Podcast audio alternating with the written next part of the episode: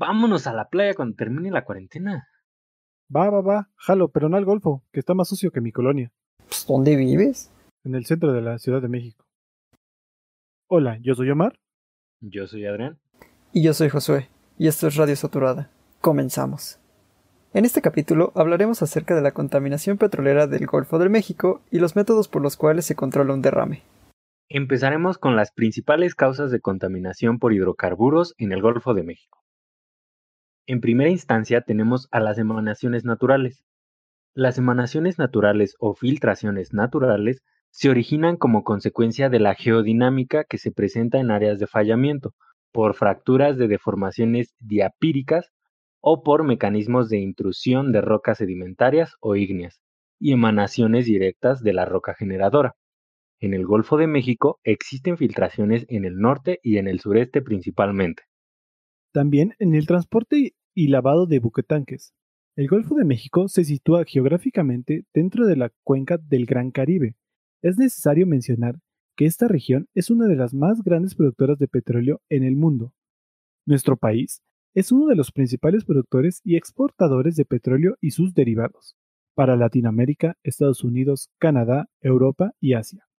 En el Golfo de México se localizan las más grandes provincias petroleras del mundo. En octubre de 2003 se alcanzó la producción máxima de petróleo con una cifra de 3.688.000 barriles por día, generando un ingreso de 341.000 millones de pesos para este mismo año, lo cual representó el 54% de las ventas totales nacionales.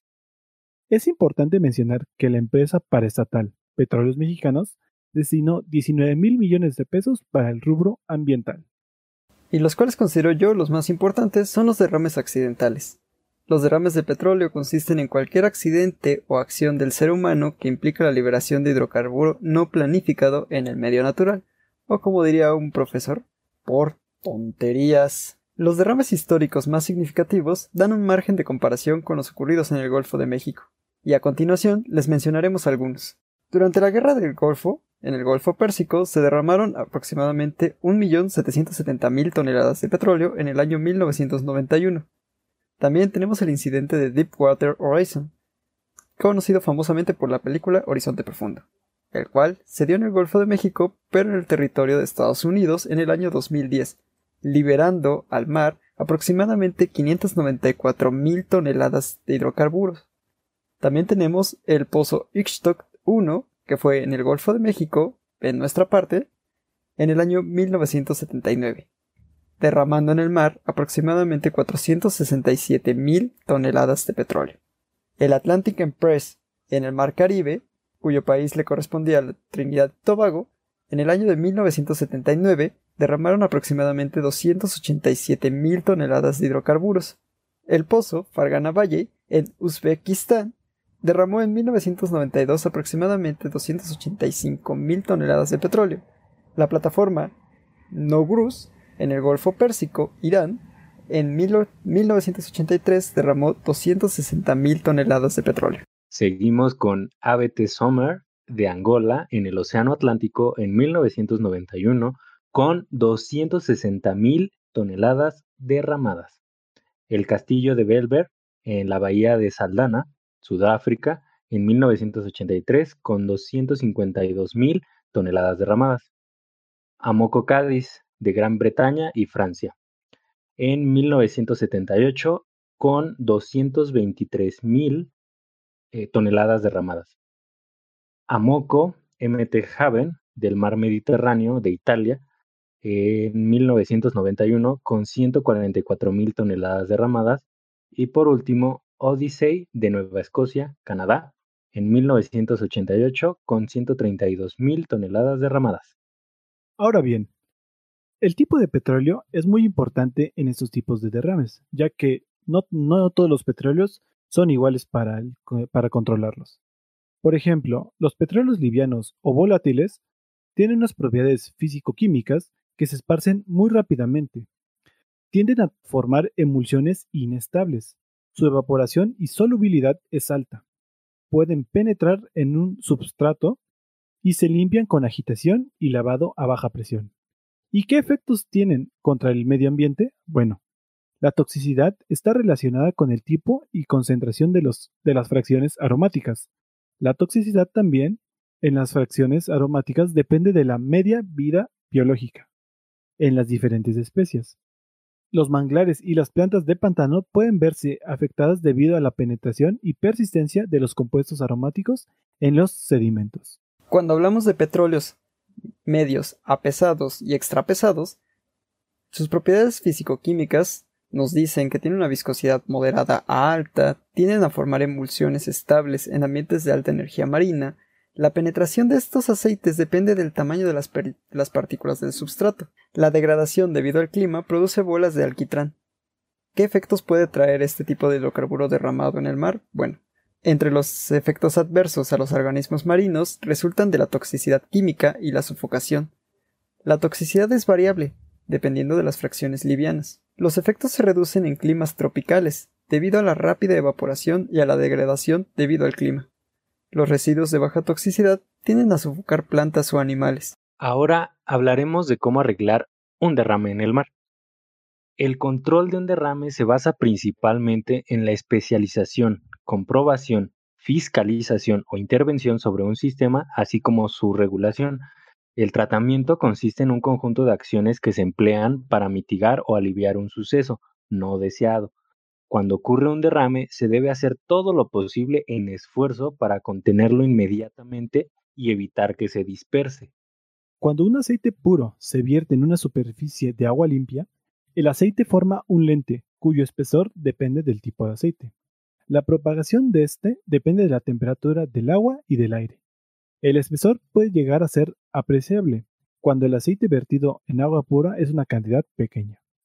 El aceite se esparce rápidamente formando una película delgada y la propagación depende de los agentes tensoactivos que contiene el petróleo. Los derrames de petróleo se clasifican de acuerdo a su volumen inicial, en tres grupos. Primero, derrames menores, cuando el volumen derramado es menor a 30 metros cúbicos. Estos se pueden presentar durante la carga y descarga de hidrocarburos para su traslado. Sus consecuencias son menores, y puede ser provocado debido a fugas en las juntas de tubería y mangueras en la carga y descarga de buquetanques, escurrimiento de las plataformas marinas o un derrame del lastre. Derrames medianos. El volumen derramado se encuentra entre 30 metros cúbicos y 800 metros cúbicos. Se observa la forma de manchas compactas de un área que típicamente mide entre 260 metros cuadrados a 15.000 metros cuadrados. Los derrames de este tipo se pueden presentar en fuga en líneas de conducción, fuga en monoboyas o desbordamiento de buquetanques. Derrames mayores. El volumen de petróleo derramado es mayor a los 800 metros cúbicos. Los derrames llegan a incurrir en más de 16.000 metros cuadrados y llegan a formar manchas alrededor de 25.000 metros cuadrados. Puede ser provocado por encallamiento de buquetanques, que ocasiona la ruptura de sus tanques de almacenamiento, colisión entre buquetanques y un descontrol de pozos productores. Ahora, ¿cómo se controla y se tratan estos accidentes? Bueno, el modelado del esparcimiento de crudo es muy complicado debido a la variabilidad e independencia de los factores como composición inicial, degradación climática o condiciones ambientales. Conscientes del conocimiento de un derrame, la primera acción que se debe desempeñar es mitigar la fuente de aporte al medio. El conocimiento del camino de un derrame es crucial para la contención de éste.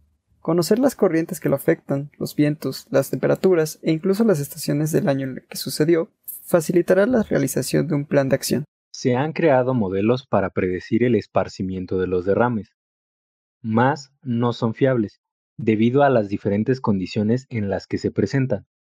Es difícil su modelado, ya que en su mayoría son derrames accidentales y no se prevé el estudio inmediato de estos. En 1980, McKay y otros desarrollaron un algoritmo que actualmente se usa en algunos modelos computarizados para predecir el esparcimiento de hidrocarburos.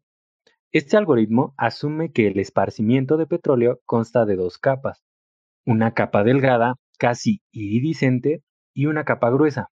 La capa gruesa se encuentra en las cercanías de la fuente de aportación al medio. Tomando como referencia que la capa delgada ocupa un 90% del área del derrame, La capa gruesa alimenta a la capa delgada, dependiendo de constantes empíricas, y existen gráficas que muestran el espesor promedio de la capa de petróleo con respecto al tiempo, si está en un mar tranquilo con vientos ligeros y una tendencia prevista en función del tiempo. Procesos naturales que intervienen en los derrames de petróleo. Cuando ocurre un derrame de petróleo en un cuerpo de agua, este normalmente se divide en varias manchas y se disipa en el medio, a medida que transcurre el tiempo. La disipación es la suma de procesos físicos, químicos y biológicos que actúan sobre el derrame de hidrocarburo, cambiando su extensión y composición inicial. La disipación se puede clasificar en dos procesos. Biodegradación, cuando se refiere a procesos biológicos y meteorización a los procesos físicos y químicos. La meteorización, a su vez, se produce por medio de la disipación natural, la cual permite que la parte del hidrocarburo se precipite o disperse verticalmente. Otra que se disuelva o se evapore. Y otra que forme una emulsión, quedando una fracción de crudo remanente difícil de meteorizar o mineralizar. Y esta sería la parte 1 de una serie de capítulos acerca de este tema. hay que recordar que estos temas fueron tomados de Atención de derrames de petróleo crudo en el Golfo de México, de una tesis de Jacqueline Guerrero Hernández. Ahora vamos con los precios del barril al día 23 de agosto del 2020. WTI con 42.34 dólares por barril. Crudo Brent, 44.36 dólares por barril. Y la mezcla mexicana de exportación en 40.33 dólares por barril. Esto ha sido todo por nuestra parte. No olviden seguirnos en nuestras redes sociales, Facebook, Twitter, Instagram y YouTube como Código Petrolero y Radio Saturada. Y recuerden, Pemex tiene la energía y nosotros tenemos el código.